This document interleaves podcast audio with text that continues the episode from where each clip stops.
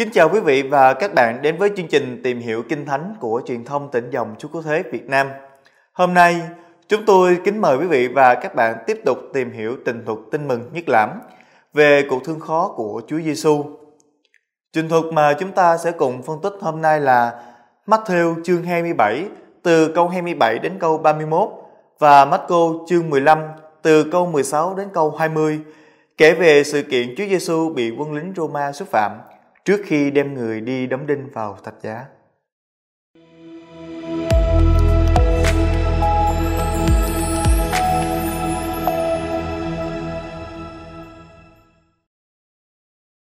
Thưa cha, theo cha đâu là điểm nổi bật của tin mừng nhất lãm khi tường thuật lại sự kiện Chúa Giêsu bị quân lính xúc phạm ạ? À? Theo uh, Matthew và Marco thì uh, quan Phi-la-tô đã ra lệnh đánh đòn rồi à, đóng đinh Chúa Giêsu. À, Matthew và Marco nhưng mà như vậy thì lại không tường thuật việc à, quân lính đánh đòn. Cái hành động đầu tiên của những người lính là nhạo báng Chúa Giêsu. Và cái hành động này thực ra là một cái hành động mà họ không được giao phó để thực hiện đâu. Hay cái sự kiện họ nhạo báng Chúa Giêsu, họ xúc phạm Chúa Giêsu thì không có ở trong uh, Tin mừng Luca. Ờ, nhưng mà ở trong Tin mừng Gioan ở chương 19 câu 2 đến câu 3 thì có cái sự kiện quân lính nhạo báng Chúa Giêsu ngay sau khi Chúa Giêsu bị đánh đòn. À, có điều là ở trong Tin mừng Gioan đó thì việc đánh đòn và chế nhạo lại được kể trước khi Philato kết án Chúa Giêsu. Và ở trong tin mừng Gioan thì cái việc đánh đòn và việc xúc phạm này nó có một cái chức năng rất rõ ràng là để xoa dịu những kẻ thù nghịch của Chúa Giêsu và vì vậy hy vọng là uh, sẽ cái những kẻ thù nghịch đó sẽ đồng ý để trả tự do cho Chúa Giêsu. Vậy là cái cái chức năng trong mỗi tin mừng, cái chức năng của việc quân lính xúc phạm Chúa Giêsu là mỗi khác nhau. Thưa cha, nói một cách chung, cách Matthew kể sự kiện Chúa Giêsu bị quân lính xúc phạm là như thế nào ạ? Ờ, trình thuật Matthew chương 27 câu 27 cho đến câu 31 đã kể lại rất là nhiều hành động và tất cả đều do quân lính thực hiện và tất cả đều nhắm vào à, bản thân Chúa Giêsu. À, tác giả Tin mừng Matthew uh, quan tâm đến uh, cái bản chất của những hành động này chứ không có có vẻ không có quan tâm đến chính cái việc thực hiện những hành động này là như thế nào. Đó là cái điểm đặc biệt của Matthew khi ông mô tả cái sự kiện quân lính xúc phạm Chúa Giêsu.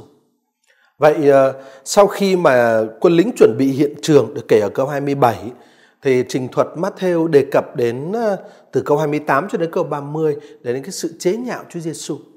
Rồi ở câu 31 ông kể lại cái việc ờ, quân lính mặc lại cho Chúa Giêsu cái y phục trước đó của Chúa Giêsu.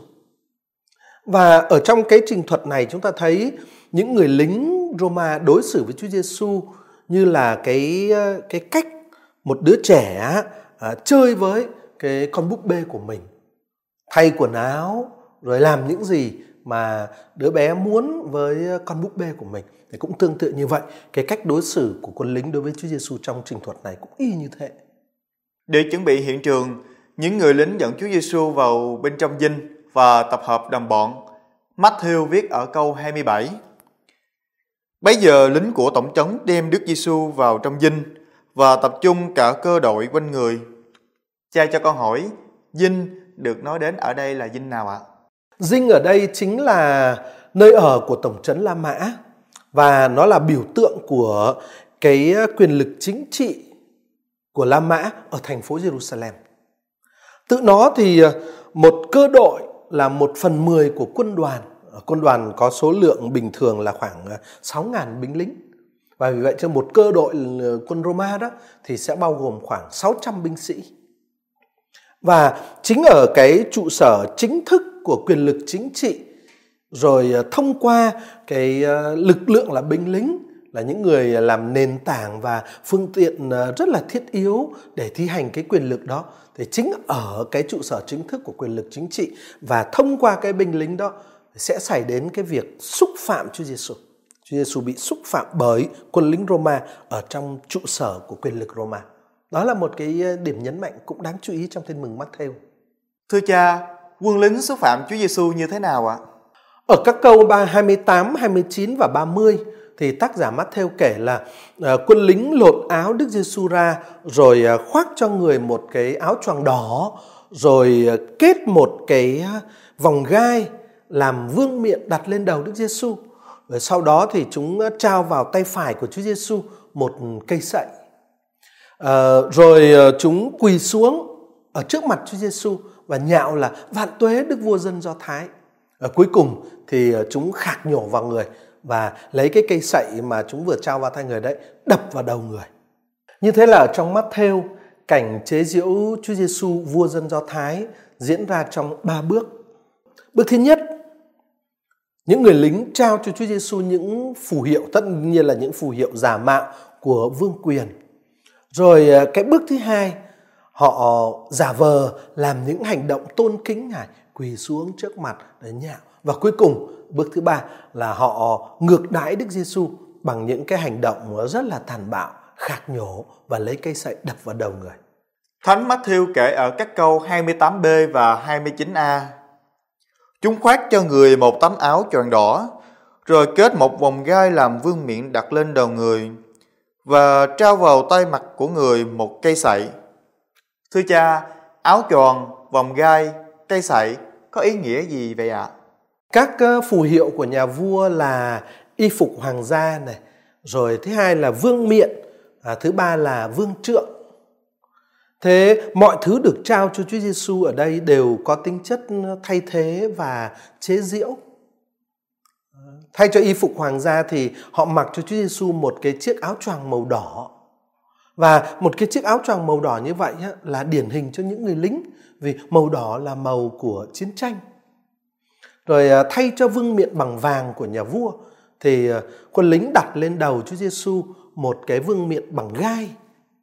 Rồi à, thay cho vương trượng ở trong ờ, tay phải của vị vua thì quân lính đặt vào tay phải Chúa Giêsu một cái cây sậy. Đó. Cái chất lượng của những phù hiệu này nó rất là kém cỏi đó thì cái chất lượng của những phù hiệu này như thế thể hiện cái cách hiểu của binh lính ờ, Roma về bản chất vương quyền của cái người đàn ông đang nằm ở trong tay họ Đấy, trong cái ờ, ba cái phù hiệu đó và một điểm đáng chú ý là uh, Matthew không kể là họ cho Chúa Giêsu ngồi. Chi tiết, chúng quỳ gối trước mặt người và nhạo rằng vạn tế đức vua dân Do Thái, là một chi tiết đáng chú ý, phải không ạ? À? Quỳ gối và tung hô đó là những cái hành động thông thường và có cái mục đích là bày tỏ sự tôn kính và bày tỏ sự công nhận đối với nhà vua. Thế ở đây những hành vi này là do quân lính thực hiện nhưng mà thực hiện theo một cái cách thức mang tính chế giễu. Và ở tác giả Matthew ở đây dùng động từ empaizein tức là nhạo báng, nhạo báng. À, chúng nhạo báng. Cho nên không phải là sự tôn kính và sự tung hô uh, thực lòng. Rồi uh, cái lời tung hô ở đây là vạn tuế đức vua vân dân do thái đó lặp lại cái tước hiệu đã được nhấn mạnh ở trong cuộc thẩm vấn của tổng trấn Philato ở câu 11 và cái cái tước hiệu này cho thấy cái ý tưởng ờ, chỉ đạo cho những cái hành vi của người lính là gì đó là vua dân do thái Họ bắt Chúa Giêsu phải trải nghiệm những gì mà họ nghĩ về một vị vua của người Do Thái. À, và chúng ta phải chú ý chủ thể của những hành động xúc phạm này là quân lính Roma vốn chẳng coi người Do Thái là cái gì. Tiếp nối sự nhạo báng là sự xúc phạm. Thánh Matthew kể. Rồi chúng khạc nhổ vào người và lấy cây sậy mà đập vào đầu người. Cái hành động xúc phạm của những người lính Roma kết thúc bằng à, những hành vi phải nói là rất mực tàn bạo đối với người đàn ông đang ở trong tay của họ, đang ở dưới quyền của họ. Một người đàn ông yếu đuối và không có gì để tự vệ. Họ làm gì? Họ thứ nhất là khạc nhổ vào người. Tức là để bày tỏ tất cả cái sự khinh miệt của họ. Và thứ hai là họ lấy cái cây sậy mà chính họ đã chưa đưa cho ngài cầm đó đập vào đầu ngài. Và cái động từ ờ, động từ đập ở đây đó là trong bản văn ờ, Hy Lạp mà, Thánh Matthew ghi là etipton Đây là động từ duy nhất ở trong cái trình thuật được chia ở thời vị hoàn. Mà ở, chia ở thời vị hoàn trong tiếng Hy Lạp tức là nó thể hiện một cái sự lặp lại và sự kéo dài trong cái hành vi đập vào đầu này hành vi cuối cùng của dân chúng trong sự xúc phạm này. Cho nên trong tiếng việt mình thì chúng ta chỉ nói đập vào đầu ngài chúng ta tưởng là một lần không phải đâu. Ở trong bản văn hy lạp chia động từ này ở thời vị hoàn thể hiện một sự lặp lại một sự kéo dài lặp đi lặp lại cái hành vi uh, uh, bạo lực này. Câu 31 kể rằng chế diệu chán chúng lột áo tròn ra và cho người mặc áo lại như trước rồi điệu người đi đóng đinh vào thập giá. Thưa cha ý nghĩa của các chi tiết này là như thế nào ạ? Ở cái câu 31 này ờ, tác giả kể về cái chuyện ờ, quân lính phục hồi cái tình trạng trước đây của Chúa Giêsu. Và cái câu chuyện về sự phục hồi cái tình trạng trước đây của Chúa Giêsu được kể ở Matthew chương 27 câu 31 này nó nó đóng một vai trò, nó có một cái chức năng như là một ờ, một một đoạn một cái ờ, giai đoạn cho cái câu chuyện Chúa Giêsu bị giải đến Golgotha. Hồi nãy đó thì những người lính cởi quần áo bình thường của Chúa Giêsu và mặc cho người những cái phù hiệu uh, uh, tất nhiên là giả mạo của hoàng gia. Thế bây giờ hồi nãy họ có quyền cởi quần áo thì bây giờ họ cũng có quyền trả lại cho ngài những quần áo cũ của ngài. Họ muốn làm gì cũng được tùy ý thích của họ. À, và sau cái phần nhạo báng hoàn toàn do ý thích của họ đó thì bây giờ họ mới bắt đầu thực hiện cái ờ, mệnh lệnh mà họ đã nhận từ quan tổng trấn Phi-la-tô. Họ dẫn Chúa Giêsu đến nơi ờ, chịu đóng đinh và ờ, trước khi dẫn Chúa Giêsu đến nơi chịu đóng đinh thì họ trả lại cho Chúa Giêsu cái trạng thái cái tình trạng trước đây của ngài. Họ cho ngài mặc lấy cái ăn mặc như trước rồi dẫn ngài đi đóng đinh. Thánh Marco kể lại sự kiện quân lính của Philato xúc phạm Chúa Giêsu như sau. Lính điệu Đức Giêsu vào bên trong công trường, tức là dinh tổng trấn, và tập trung cả cơ đội lại Chúng khoác cho người một tấm áo điều và kết một vòng gai làm vương miện đặt lên đầu người. Rồi chúng bái chào người, vạn tế đức vua dân Do Thái. Chúng lấy cây sậy đập lên đầu người, khạc nhổ vào người và quỳ gối bái lại, chế diệu chén. Chúng đột áo điều ra và cho người mặc áo lại như trước. Sau đó, chúng dẫn người đi để đóng đinh vào thập giá. Thưa cha, con thấy câu chuyện Marco cũng có những câu chút tương tự như câu chuyện của Matthew và nội dung thì gần giống nhau nhưng thứ tự của các hành động chế nhạo thì khác với Matthew đúng vậy không ạ? À? Đúng vậy đó, việc chế nhạo Chúa Giêsu ở Marco chương 15 câu 17 đến 19 uh, không có theo đúng cái thứ tự như ở trong Tin mừng Matthew. Ở trong Tin mừng Matthew là chúng ta thấy thứ nhất là quân lính gắn phù hiệu cho Chúa Giêsu rồi à, thực hiện cái hành động tôn kính, nhạo báng, và thứ ba là ngược đãi còn ở trong Marco thì sau khi mà quân lính chuẩn bị cho Chúa Giêsu như là chuẩn bị một anh hề với áo điều và vòng gai à, thì quân lính tung hô nhà vua à, và sau đó là hai cái hành động tàn bạo ờ, đập cây sậy vào đầu Đức Giêsu rồi khạc nhổ Đức Giêsu rồi cuối cùng mới là cái sự quỳ lạy tức là một lần nữa ờ, thực hiện một cái hành động tôn kính khác như vậy là thứ tự cũng có phần khác với ở trong tin mừng Matthew. Ở các câu 17, 18, tác giả Marco viết Chúng khoét cho người một tấm áo điều và kết một vòng gai làm vương miện đặt lên đầu người. Rồi chúng bái chào người, vạn tới đức vua dân Do Thái. Điểm đáng chú ý ở đây là gì ạ, thưa cha? Thánh Marco chỉ đề cập đến hai phù hiệu hoàng gia thôi, đó là áo choàng và vương miện.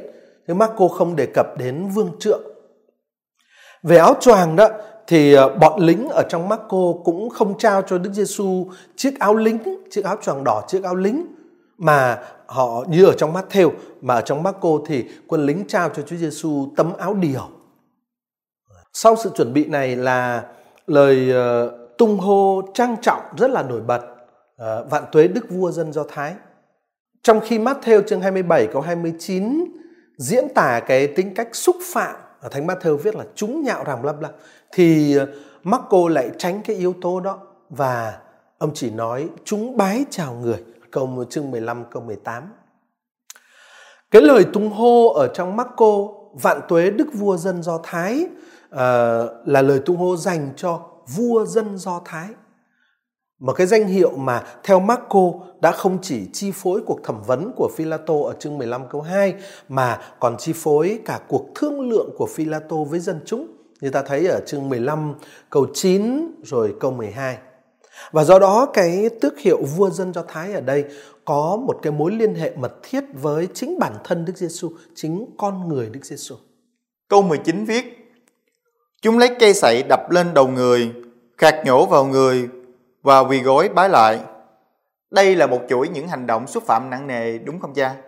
Cho đến hết câu 18 thì ờ, tính cách tôn nghiêm của một vị vua hầu như được ờ, bảo tồn rất là nguyên vẹn nếu không tính đến cái việc quân lính ờ, tự tung tự tác ờ, và việc quân lính đội mão gai cho Chúa Giêsu. Nhưng mà dầu sao chăng nữa thì cái tính cách tôn nghiêm của một vị vua vẫn còn được tôn trọng. Do đó, các cái hành động được mô tả ở câu 19 mà chúng ta chú ý là ở thời vị hoàn đập này khạc nhổ này rồi quỳ gối những hành động này là rất đột ngột rất là đột ngột so với câu 10 ở ờ, câu 18 Ờ, những người lính sau khi đã chuẩn bị và tung hô vị vua này cho đến câu 19 thì bây giờ sang câu 10 ờ, xin lỗi cho đến câu 18 thì bây giờ sang câu 19 họ đã đột ngột đối xử với Đức Giêsu một cách hết sức là tàn bạo, đập, khạc nhổ, quỳ gối. Những gì được kể ở câu 17 18 có vẻ chỉ là sự chuẩn bị cho sự ngược đãi và sự xúc phạm được kể ở câu 19. Ờ, các hành động xúc phạm thực sự của những người lính như vậy là đã được kể ở câu 19. Ở trong một thời gian nhất định, họ đánh đập, họ phỉ báng vị vua này. Chúng ta đã thấy ờ, Đức Giêsu nói ở lời tiên đoán ở chương 10 câu 34 của Marco. Rồi ờ, sau khi họ đánh đập và phỉ báng thì ờ, họ quỳ gối ở trước mặt Ngài theo một cái cách thức rất là, xấu xa, Ờ, gây phẫn nộ, ờ, có vẻ rất là khinh thường. Họ quỳ gối bái lạy sau khi họ đập lên đầu và sau khi họ khạc nhổ. Đó là những sự xúc phạm phải nói là rất là nặng nề à, tôi lại phải lặp lại nữa là tác giả lại đặt những cái động từ đó đập vào đầu rồi khạc nhổ rồi xúc phạm đó ở thời vị hoàn diễn tả một cái hành động lặp đi lặp lại và những hành động lặp đi lặp lại và và kéo dài. Kết thúc trình thuật, Marco viết ở câu 20 Chế diệu chén, chúng lột áo điều ra và cho người mặc áo lại như trước. Sau đó, chúng dẫn người đi để đóng đinh vào thập giá. Thưa cha, có điểm gì đặc biệt trong câu này không ạ? À? Lời tường thuật về sự kiện quân lính mặc lại áo cho Chúa Giêsu ở Marco chương 15 câu 20 thì uh, có thể nói là hoàn toàn giống với câu chuyện ở Matthew chương 27 câu 31 trừ cái chi tiết tất tất nhiên trừ cái chi tiết xác định về chiếc áo ở đây là áo điều thay vì áo choàng đỏ ở như ở trong Matthew. Cái điều đáng chú ý đó là cái cách chia động từ ở cái câu văn này của Thánh Marco. À, cả ba động từ chế diễu rồi lột lột áo rồi mặc trong mặc áo đều được chia ở thời aorist. À, chia ở thời aorist. À, vì vậy vì vậy cho nên cái sự kiện là ừ, động từ sau cùng động từ dẫn à, được chia ở thời hiện tại lịch sử là một sự kiện đáng chú ý à, trước đó nha chế diễu là chia ở aorist lột áo chia ở aorist rồi cho người mặc áo lại như trước chia aorist. nhưng mà sau đó chúng dẫn người đi thì động từ dẫn lại được chia ở thời hiện tại lịch sử thực ra đó thì cái cách thánh Marco chia động từ như thế này là nhắm tạo ra một cái mối liên hệ nhất định giữa cái sự chế nhạo của Chúa Giêsu và việc ngài bị điệu đến Golgotha. À, chính để nhấn mạnh điều đó, tác giả chia động từ dẫn đi ở thời hiện tại lịch sử. Vâng, con xin cảm ơn cha. Thưa cha, Rõ ràng việc quân lính của Philato chế nhạo Chúa Giêsu không phải là một bước cần thiết dẫn đến cái chết của Ngài. Vậy, các tác giả Matthew và Marco nhắm đến những mục tiêu gì khi trình thuật lại sự kiện này à? Đúng như bạn nhận xét, đó, việc quân lính của Philato chế nhạo Chúa Giêsu thì không phải là một bước nhất thiết phải có để dẫn đến cái chết của Ngài. Tuy nhiên cái việc này lại cái chi tiết này lại giúp đào sâu cái chủ đề về vương quyền của Chúa Giêsu. Ở trong Matthew và ở trong Marco đó thì cái chủ đề về vương quyền của Chúa Giêsu là chủ đề chi phối các cuộc thương nghị, các cuộc đàm phán ở trước tòa án của Philato. Ở trong cuộc thẩm vấn của Chúa Giêsu đó thì cái chủ đề này đã khơi dậy khơi dậy cái sự quan tâm đặc biệt của viên tổng trấn và cũng đồng thời khơi dậy cái phản ứng của bị cáo Giêsu.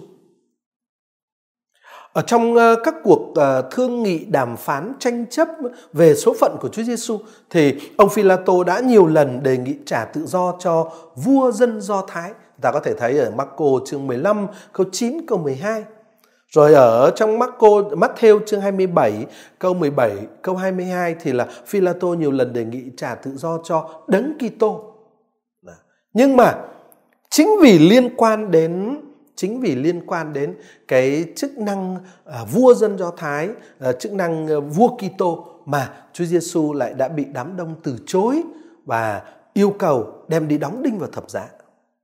Vậy sau Philato và đám đông dân chúng thì uh, quân lính là những người một lần nữa lại tập trung vào cái phẩm chất của Chúa Giêsu, cái tư cách của Chúa Giêsu là vua dân Do Thái. Khi xúc phạm Chúa Giêsu là quân lính Roma có ý cho thấy uh, cái cách đối xử dành cho vị vua của người Do Thái, vị vua đã bị chính dân tộc của ông từ chối và bị quan tổng trấn kết án đóng đinh. Vị vua đang ở trong tay họ. Vị vua đó thuộc về thuộc quyền của họ và họ muốn làm gì ngài thì làm. Đấy, cái quân lính muốn cho thấy cái cái cái cái cách đối xử uh, của cho vị vua người Do Thái là như vậy. Ở trong tay họ và họ muốn làm gì họ làm. Thế toàn bộ cái tình huống và sự kiện như thế là cho chúng ta thấy ờ, rõ một cái điều này. Đó là cái cách hiểu về tước hiệu vua dân Do Thái theo cái nghĩa chính trị trần thế là hoàn toàn phi lý.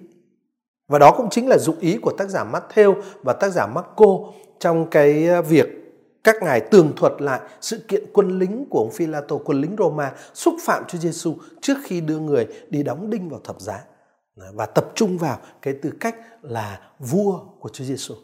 Vâng, con xin cảm ơn cha. Thưa cha, Chúa Giêsu được các tác giả Matthew và Marco khắc họa như thế nào trong tình thuật này ạ? À? Chúa Giêsu đã được ờ, đưa vào trong dinh của tổng trấn ở trung tâm của quyền lực Roma và đang nằm trong tay những người lính, những người là phương tiện chính để uh, chính quyền uh, Roma thực hiện cái quyền lực của mình. Suốt cái trình thuật, suốt trình thuật, Đức Giêsu vẫn hoàn toàn thụ động. Phải không có bất cứ hành động nào, dù chỉ là một hành động rất nhỏ. Đối với cái quyền lực rất là mạnh mẽ mà Chúa Giêsu đang phải đối mặt trực tiếp đó thì Đức Giêsu không có một vai trò tích cực nào cả. Ngài chỉ hoàn toàn hiện diện trong tư cách một đối tượng của cái quyền lực đó thôi. À, chúng ta chú ý đấy là cái, cái điểm thứ hai trong cái cách khắc họa Chúa Giêsu. Thứ nhất là người uh, nằm ở trong tay quân lính, được đưa vào trong trong cái trung tâm quyền lực của Roma ở đó. Và thứ hai đó là ở trong cái hoàn cảnh đó, ngài hoàn toàn thụ động, chỉ là đối tượng của quyền lực đó. Cùng với rất là nhiều hàng đống những cái hành động của quân lính, thì cái sự kiện là quân lính không cần một mệnh lệnh nào, vẫn ờ, có thể tự ý tiến hành cái cách xử lý cái Chúa Giêsu tiến hành những sự xúc phạm nhạo báng Chúa Giêsu tất cả những điều đó chứng tỏ cái danh hiệu vua dân Do Thái hiểu theo nghĩa chính trị và trần thế là một cái danh xưng thuần túy trống rỗng không có nền tảng tối thiểu ở trong thực tế. Ở trong cái tình huống này thì không thể tránh một lựa chọn hoặc là cái tước hiệu uh, Đức Giêsu là vua dân Do Thái là một tước hiệu suông không có nội dung trống rỗng hoặc là cái tước hiệu đó phải được hiểu ở một cái bình diện và cái mức độ khác hẳn. Chính những sự kiện trong cuộc khổ nạn của Chúa Giêsu trong thực tế đã vô hiệu hóa mọi cái cách giải thích mang tính chính trị và trần thế về vương quyền của Chúa Giêsu. Đồng thời, những sự kiện trong cuộc khổ nạn của Chúa cũng ám chỉ cái mối liên hệ của Đức Giêsu với Thiên Chúa. Chúng ta có thể xem ở trong Matthew chương 26 câu 39 và các đoạn song song trong tin mừng nhất lãm. Rồi ờ, mối liên hệ của Chúa Giêsu với đức tin nữa cơ. Nơi một Đức Kitô bị dân của người chối bỏ và bị những người ngoại giáo chế giễu sự kiện dân chối bỏ được kể ở ờ, Matthew chương 27 câu 15 đến câu 26 và các đoạn tiếp theo. Còn sự kiện những người lính ngoại giáo chế giễu được kể ở Matthew chương 27 câu 27 đến câu 31 và các đoạn ờ, song song ở trong uh, nhất lãm. Chính ở nơi Đức Kitô bị dân của người chối bỏ và bị những người lính ngoại giáo chế giễu đó thì cái điều nghịch lý của lòng tin vào Đức Kitô chịu đóng đinh đã được khắc họa một cách rất là rõ nét. Chúng ta nhớ là về sau này Thánh Phaolô sẽ nói à, Chúa Kitô chịu đóng đinh đó là một cớ vấp phạm cho người Do Thái cho nên họ chối bỏ như được kể ở trong à, mắt theo chương 25 à xin lỗi chương 27 câu 20, câu 15 cho đến câu 26 đó. Và cũng à, Đức Kitô chịu đóng đinh đấy là một sự ngu xuẩn đối với dân ngoại cho nên họ mới chế giễu ngài ở uh, như được kể trong cái sự kiện quân lính chế giễu Matthew chương 27 câu 27 đến câu 31 và các đoạn tiếp theo. Thánh Phaolô ở trong thư thứ nhất gửi tín hữu Corinto chương 1 câu 23 đã nói rất rõ Đức Kitô chịu đóng đinh đó là cớ vấp phạm cho người Do Thái và là một sự ngu xuẩn, một sự ngu đần đối với dân ngoại. Thì ở đây á, ở đây ta thấy cả hai cái vế đó được kể rất rõ ràng trong các cái ừ, sự kiện xảy ra trong cuộc khổ nạn của Chúa Giêsu cho đến lúc này. Chúng con xin cảm ơn về những phân tích sâu sắc của cha. Chúng con hy vọng sẽ được tiếp tục học hỏi với cha về tình thực thương khó. Kính thưa quý vị và các bạn, chúng ta vừa tìm hiểu những gì tin mừng Matthew và Marco kể về sự kiện quân lính Roma xúc phạm Chúa Giêsu trước khi đem người đi đóng đinh vào thập giá. Chúng ta hẹn gặp lại nhau trong cuộc trao đổi kỳ tới, tìm hiểu các bản văn tin mừng nhất lãm về sự kiện quân lính đóng đinh Chúa Giêsu vào thập giá trên núi Sọ. Nguyện xin Đức Mẹ Sầu Bi ban muôn ơn lành trên tất cả quý vị và các bạn.